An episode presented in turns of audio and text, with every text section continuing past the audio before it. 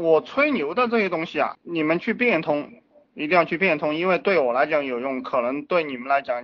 其实，如果你把思维学会了，你变通一下，你就可以拿到你的项目中去做，甚至于说你在公司里面当管理，你也可以做。因为我这些东西呢，很多也是管理的一些经验。你看，我们有一些人有这个习惯互动，然后有一些人没有这个习惯，就是可能就来听了吧。包括我们还有一些同学，他交了钱了，他连 YY 都没有来过，我都知道。这个可能比较忙吧，可能比较忙。先给大家讲一个概念啊，我们人在这个社会上。要想有本事，要想赚到钱，永远不要去修正自己的缺点。就自己的缺点，你不要去关心它，你找到你的长处，然后天天去发挥你的长处就行了。其实，因为我做了很多很多的项目，呃，包括这个卖电脑，包括去炒菜，以前我还想做厨师，包括去修电脑这些我都干过，然后做网页、做网站，然后跑这个建材业务这些东西。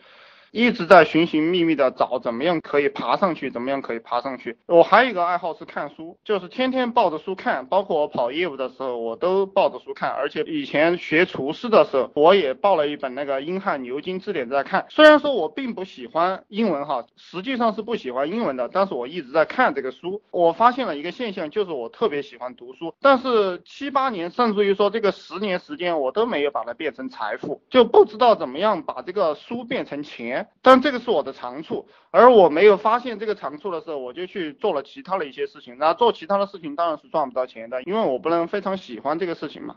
我以前在公司的时候，我慢慢慢尝试着与这些领导呀，或者是这些各个主管呀，包括经理啊，去跟他们吹牛，吹吹吹，然后他们觉得我很灵活，包括公司的一些政治斗争，然后这些人都会请我去喝酒，请我给他出谋划策，甚至于说员工的一些纠纷啊，他们也会来找我。然后慢慢慢慢，我就形成了一个小的圈子，然后不知不觉就也有人把我往上提了，有人推我上去做主管，推我上去做经理，这个就是我把我的长处发挥出来了，就是这么一回事。所以说，呃，人永远要去发挥长处。以前有一个木桶理论，就是说一个桶能装多少水取决于那个短板，一个桶能装多少水取决于这个短板。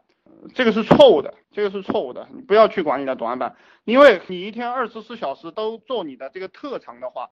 都干你这件特长的事情，你那个短板就不需要去干了，短板自然有人来帮你填。而且你做任何一个项目，你不要觉得哪个地方是核心，每个地方都是核心。你做什么舒服你就去做什么，不舒服的那些东西你叫别人去做。甚至包括公司管钱这种事情啊，这种非常核心的东西，你只要觉得钱在你身上不舒服，你都可以让别人去管。拿我们现在做的这个项目，我手上操作了几个项目啊，我就给大家举我们现在操作的这样一个例子。就拿这个项目来讲，可能我就喜欢写写说说，我其他的都不想干，对不对？但现在的日志还是我在写，我过一段时间我会招几个人专门来写这个软文。我不想干就让别人去干嘛。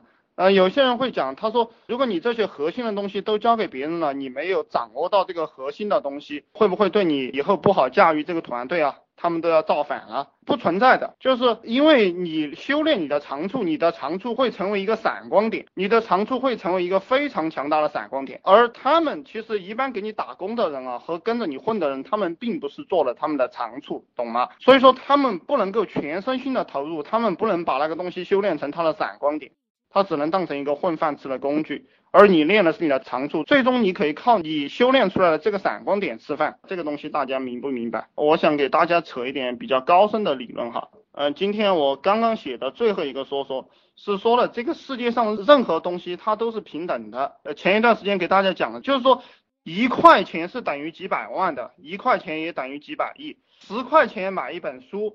你把这本书整理整理，弄一弄，然后把它卖出去，研究透彻了，你可能卖到几十万。这个不是在跟大家吹牛啊，我就在干这件事情啊，我就在干这件事情。而且我告诉你们，呃，理论性的东西和实际上的是一样的，就是比如说你喜欢政治斗争，对不对？你喜欢政治斗争，然后你读了很多政治斗争的书。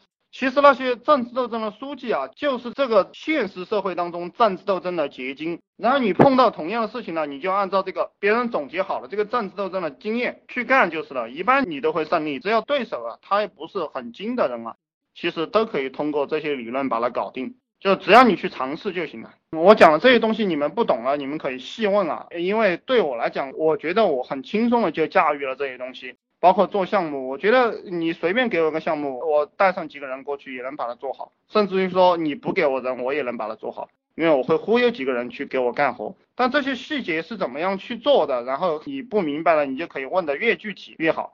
前一段时间我也在讲，如果你们不去操作的话，就是你问问题你都不知道怎么问。你不知道哪些地方该问，哪些地方不该问，然后问出来的一些问题和实际没有关系。问问题是体现出一个人水平的。为什么讲英雄所见略同，知道吗？就是因为这个英雄都是做实事的人，他做了实事，然后实事的规律都是一样的，所以说英雄所见略同。那这个笨蛋啊，特别是读过几年大学的这些人啊。然后他在社会上混了几年，他这种笨蛋，他会争论，懂吗？个人会争个人的理由，就是这些人他没有实践过，所以他会争论。呃，英雄都是实践过的人，所以他不会争论。大家讲好了就是那么回事，然后相逢一笑，什么都明白了，对不对？你专注于自己的长处，然后让别人来给你填坑，就是。给你填坑的人，这一辈子他可能什么也干不出来，就是因为他给你填坑了，他也没在自己的长处上发挥，仅仅是因为公司需要和团队需要，他就帮你填了坑了。所以说，其实做老板是蛮黑厚的。如果你理解了这一点，你就知道，实际上就是一将功成万骨枯。你为了你自己的成功，然后把他们给牺牲掉了。当然，大家要吃香的喝辣的，这个是没有办法的事情。就是哪一个将军，他的战功都是用别人的人头堆起来的。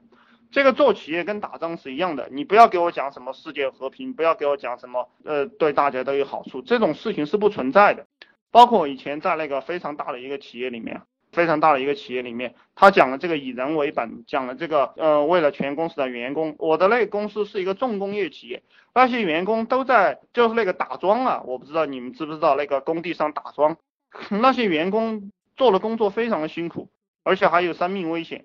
有时候会把手指头啊什么搞断，但公司给他们吹以人为本，公司给他们讲这种就是对员工好的这样一个概念，然后大热天的都在那里干活，对不对？一个月挣个六七千块钱工资，就这种苦力工啊，这个叫以人为本吗？也就是说，其实你牺牲别人是没有办法的事情，就是这个世界上每一个人，每一个人都像一个螺丝钉啊。